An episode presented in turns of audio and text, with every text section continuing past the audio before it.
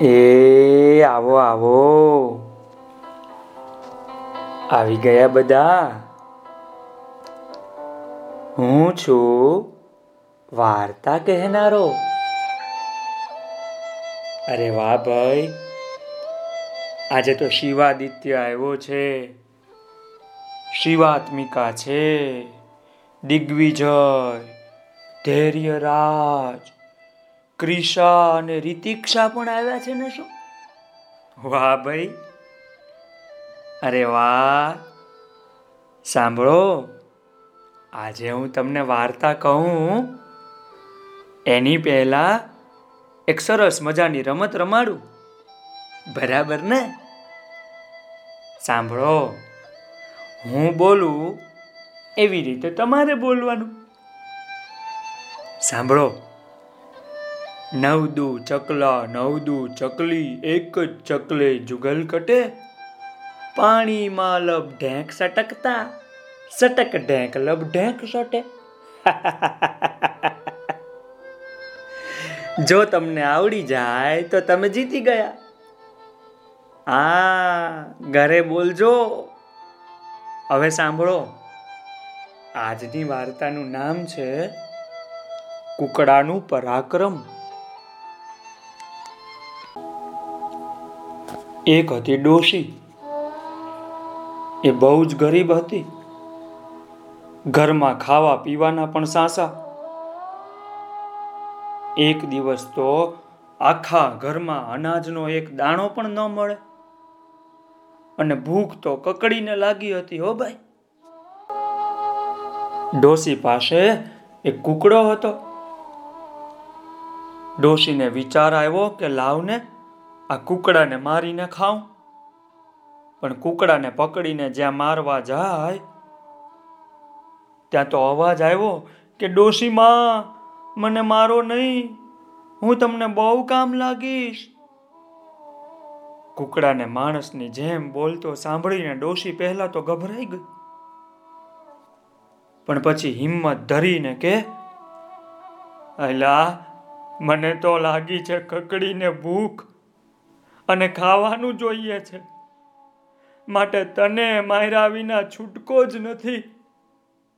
ત્યારે કુકડો કે, મને લઈને તમે અનાજ વેચવા વાળાને ત્યાં જાઓ અને એની દુકાને જઈને કહેજો કે આ કુકડાના કાનમાં સમાય એટલું અનાજ આપો. ડોશી તો કુકડાને લઈ અને અનાજ વેચવા વાળાની દુકાને ગઈ અને કે, ભાઈ, હું ઘણા દાડાની ભૂખી છું. મને ફક્ત આ કુકડાના કાનમાં સમાય એટલું તો અનાજ આપો. દુકાનવાળાએ તો આ સાંભળીને હસવા માંડ્યું અને કે, એટલા ચાર પાંચ દાણાથી તારું પેટ ક્યારે ભરાશે? ડોશી કે એટલું આપો તોય ઘણું બાપા. દુકાનવાળાએ તો એના નોકરને હુકમ આપ્યો કે આ કુકડાના કાનમાં સમાય, એટલા ઘઉં ડોસીને આપી દે. નોકર ગુણ ઉચકી લાવ્યો અને તેમાંથી થોડાક દાણા કુકડાના કાનમાં ભર્યા. પણ તેથી કાંઈ કાન ભરાયો નહીં. એટલે એણે થોડા વધારે દાણા નાખ્યા અને એમ કરતા કરતા આખી ગુણ ઠાલવી ત્યારે જ કુકડાનો કાન ભરાયો ભાઈ. પછી કુકડાને લઈને ડોશી તો ઘેર ગઈ. ત્યાં ઓરડામાં જઈને કુકડો તો ખૂબ નાચો ખૂબ નાચો એટલે બધા ઘઉં કાનમાંથી બહાર નીકળી પડ્યા. અને ડોશીની એક આખી અનાજ ભરવાની કોઠી ભરાઈ ગઈ.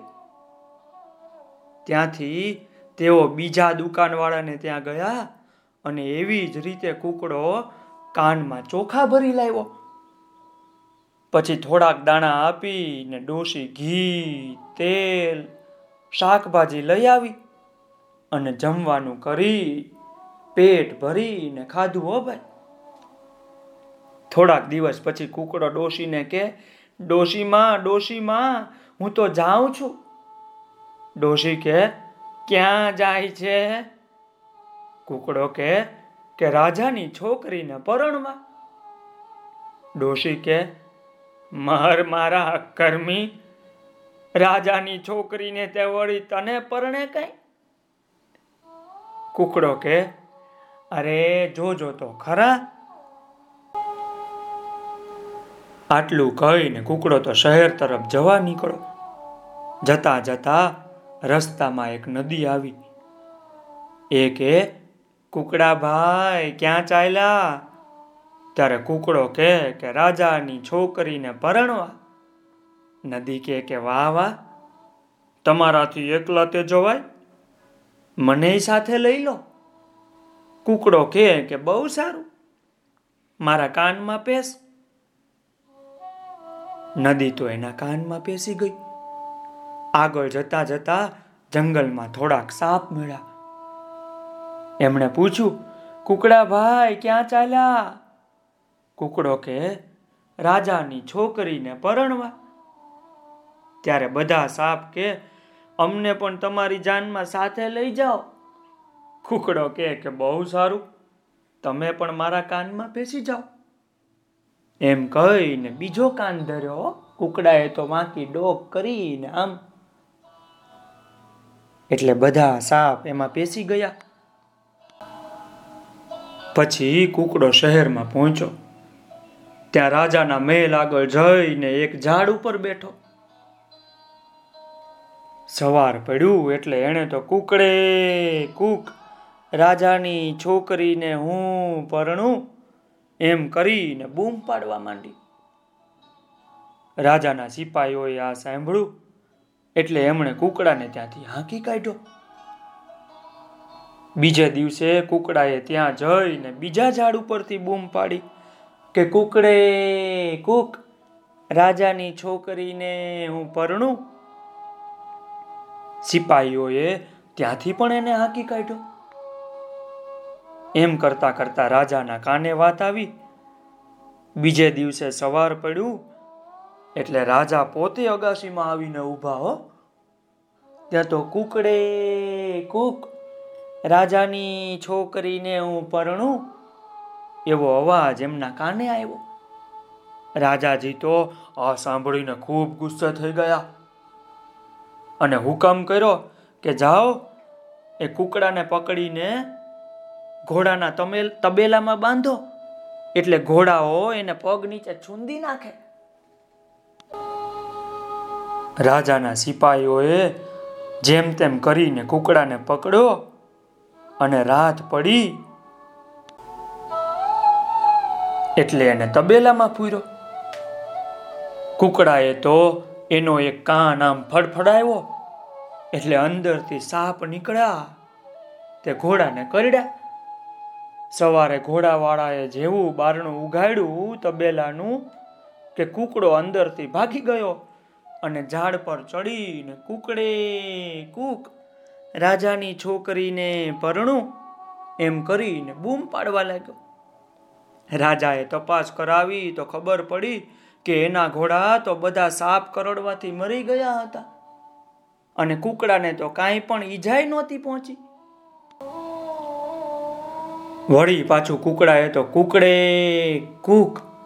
રાજાની છોકરીને હું પરણું એવું કરવા માંડ્યું રાજાને હવે તો એવો ગુસ્સો ચડ્યો કે તરત હુકમ કર્યો કે જાઓ એ લુચ્ચાને પકડીને ઝાડે લટકાવીને સળગાવી મૂકો. બધાએ મળીને કુકડાને પકડ્યો અને ઝાડે લડકા, લટકાવીને નીચે મોટી હોળી કરી, ભડકો કર્યો. રાજા અને એના સેનાપતિઓ એ બધા અગાશીમાં જોવા આવ્યા. પણ જેવો ભડકો કુકડા લગી ઊંચો ગયો કે તરત કુકડાએ બીજો કાન ફડફડાવ્યો અને અંદરથી ધો ધો ધો કરતી નદી પડવા પડવા માંડી નીચે. આગ તો ઓલવાઈ ગઈ. પણ સાથે ગામ પણ તણાવા લાગ્યું. લોકો ગભરાઈને રાજા પાસે આવીને પગે લાગીને કે કે અમને બચાવો અમને બચાવો. રાજાને લાગ્યું કે કુકડામાં જરૂર કંઈક જાદુ છે. એટલે એણે કહ્યું, કુકડા ભાઈ, હું જરૂર મારી છોકરી તમને પરણાવીશ, પણ આ નદીને પાછી ખેંચી લો પૈસા. કુકડાએ તો તરત નદીને પાછી બોલાવી અને કાનમાં પેસાડી દીધી. રાજાએ ખૂબ ધામધૂમથી કુકડા સાથે પોતાની દીકરીના લગ્ન કર્યા. પછી કુકડો અને રાજાની કુંવરી સુંદર મજાના રથમાં બેસી ડોશીને ઘેર જવા નીકળ્યા. ડોશી કુકડાને અને એની વહુને જોઈને બહુ જ ખુશી હો. એને તો આનંદ આનંદ આવ્યો. પણ રાજાની છોકરીને તો કુકડો વર મળવાથી બહુ જ દુઃખ થયું ભાઈ. કુકડો તે કાંઈ વર હોતો હશે? એણે ભગવાનને ખૂબ પ્રાર્થના કરી, એટલે ભગવાન પ્રસન્ન થયા અને કુકડાનો સુંદર મજાનો રાજકુમાર થઈ ગયો. સૌએ ખાધું પીધું અને રાજ કર્યું, બટેટાનું શાક કર્યું. આવીને મજા. ચાલો આવજો. આવતીકાલે હું તમને બીજી વાર્તા કહીશ. આવજો.